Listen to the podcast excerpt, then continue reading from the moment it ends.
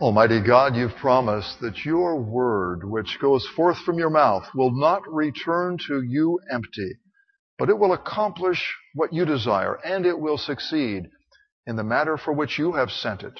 May your word have its way, we pray, in every heart this day, through Jesus Christ, our Savior and Lord.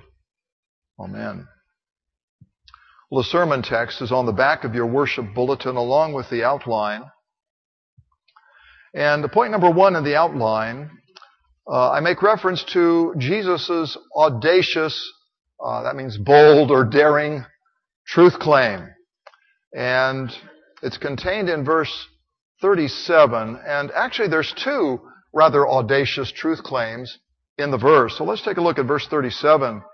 Then Pilate said to him, So you are a king?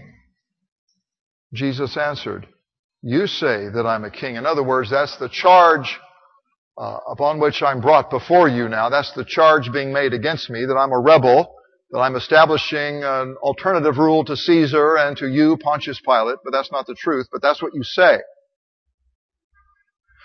And then he goes on. He kind of switches the subject. For this purpose I was born. And for this purpose I have come into the world, to bear witness to the truth. Now notice, he's saying two things about his entrance into the world. He was born, and then he's also come into the world.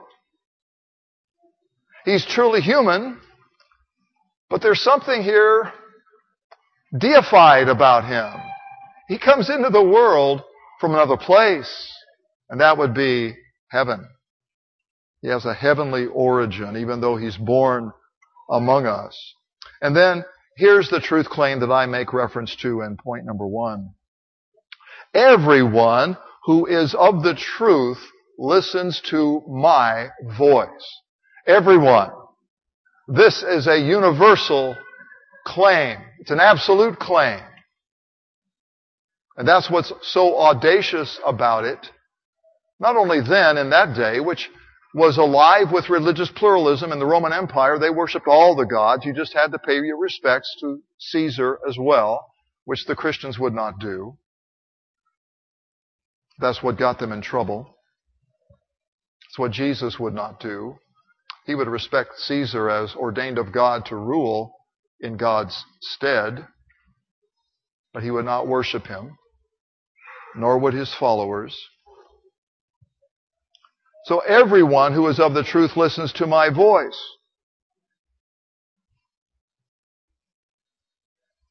I cite St. Bernard there, Bernard of Clairvaux, no one's ever made such a claim. No major religious figure has ever said anything like this. It's rather bold. And point B, Christ's truth claim is what I would call an invitation to Pilate.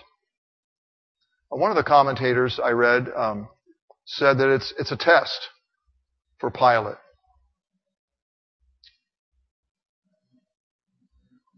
What are you going to say? How do you respond to this claim? Everyone who listens to the truth listens to me.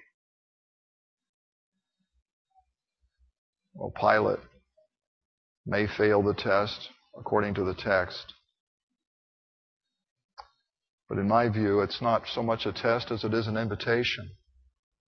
I think it's an invitation to believe in the truth, believe in Christ. And I, I cite verse 34 Jesus answered, Do you say this of your own accord, or did others say it to you about me? In other words, in answer to the question, Are you the king of the Jews? Jesus really wants to know, uh, Is this your own question? Are you really interested in finding out the truth? Or is it just a question you ask because it's your job? So I think his question or his statement I think Christ's statement is really an invitation to Pilate to believe. It reminds me of uh, the Last Supper where the disciples are, are all seated and they want to know who's going to betray you. And Jesus takes the bread, he dips it in the stew and hands it to Judas. And that is not only an indicator that this is the one who will betray me, but it's also an offer of friendship. It's sort of a last ditch attempt to say, turn around from the way you're headed. I think this is the same kind of invitation. Roman numeral 2, Pilate's truth question. That's in verse 38. What is truth? And is that a sincere question? Does Pilate really want to know? I suppose we would like to have been there. We could see the body language. That says a lot. The eyes don't lie. Tone of voice communicates something. But we don't have that evidence. And, and it's interesting. The early church commentators said, yeah, this is a sincere question. Uh, they gave Pilate the benefit of the doubt. We think he really wants to know. He's curious. He's seeking. In a more skeptical age such as ours, the commentators today, the modern commentators say, no, no, it's, it's not sincere. It's a mockery. You know, he's very postmodern in that regard. Uh, we'll talk more about that in just a moment. Point B. It is humanity's question. What is truth? The great uh, physicist, the great late physicist Stephen Hawking said, Today, all of us still yearn to know where we came from and why we're here. Humanity is occupied and always has been with what we call the first order questions of life. The big questions. Where do we come from? Why are we here? Where are we headed? Everything else is really secondary to those primary questions. Point number one, the ancient Greeks had a word for truth, aletheia, and it meant that which reflects reality. That which comports with real life. That's truth. What our senses discern and inform us of, that's what we know. we measure everything against that. It's very different today. What we call the postmodern view of truth. Simply this, absolute truth does not exist. By absolute truth, we mean something that's true for all people in all places at all times. It's universal. If you ask people today about truth, you're likely to get a response like this. Well, there is no truth. And so to test the veracity or the truthfulness of that, simply apply the claim to itself. When someone says there is no truth, ask them, well, is that true? You see, when they say there's no truth, they're making it an absolute truth claim. It, it undermines their belief. Or you'll hear people say this, well, all truth is relative. So apply the claim to itself and ask them this question um, Is that a relative truth? You see, they're making an absolute statement. You can't live life apart from absolute truth. In fact, I would go so far as to say there is no relative truth at all. All truth, if it's truth at all, all truth is absolute. It's true for everybody. We're all in the same boat. Or you'll hear this. Well, that's true for you, but it's not true for me. And so apply the claim to itself and ask this question. Well, is that true for everybody? Or you'll hear this. You ought not judge. And so you ask, well, isn't that a judgment? You see, all of these postmodern claims are self-defeating meaning they cannot meet their own standard.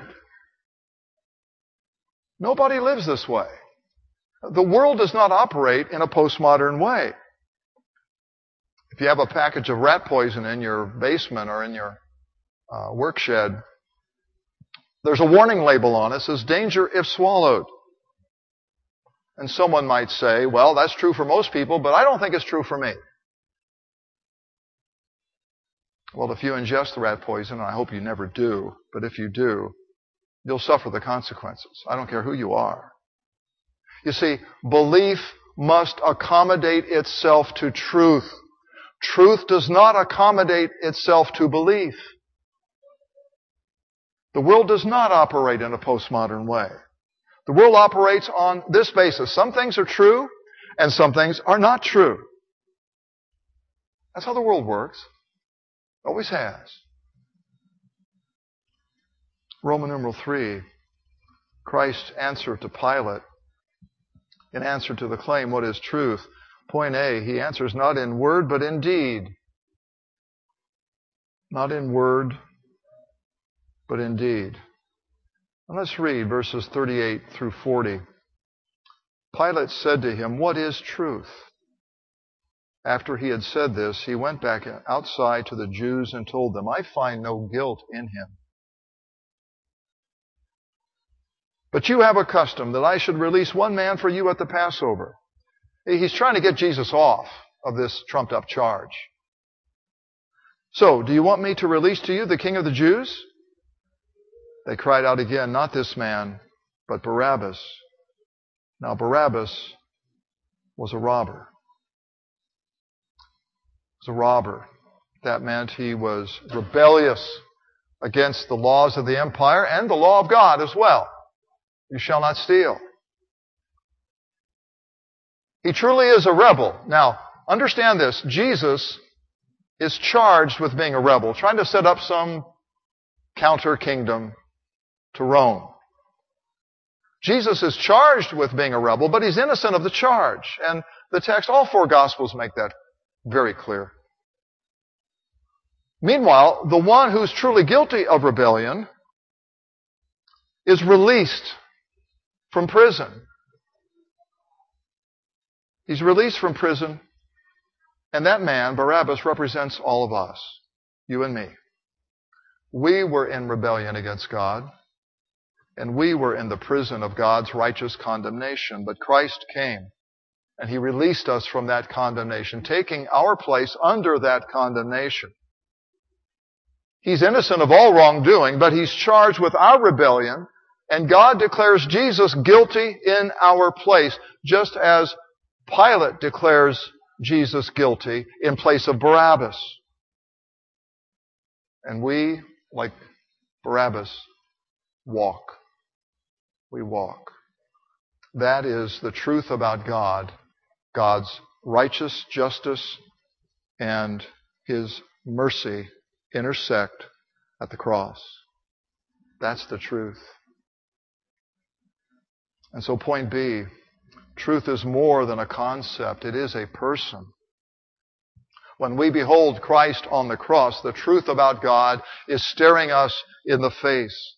His kingdom, His reign is unlike any other. This is why He said in the gospel reading for today, if my kingdom was of, was of this world, my servants would fight to prevent my being handed over to the Jews. He doesn't take up arms. His kingdom is not of this world. It's not like any other kingdom. He doesn't take up arms to defend himself. He rather suffers and dies for those from whom he needs defense but won't accept it. Secondly, this king reigns from a cross. He reigns from the cross. It's his throne. He reigns from an instrument of torture and death, forgiving those who put him there. And if Jesus can forgive those who put him on the cross, and he does, he can forgive you, and he already has. You are forgiven because of what he did without your permission, without your asking, without your invitation. He did it for you. That's how sure and certain it is. You are supremely loved. You are sacrificially loved. And the cross proves it. That's who God is. That is the truth about God. And it stares us in the face whenever we contemplate the cross of our Savior, Jesus Christ. In His name and to His glory. Amen. The peace of God, which passes all understanding, guard your hearts and your minds through Christ Jesus. Amen.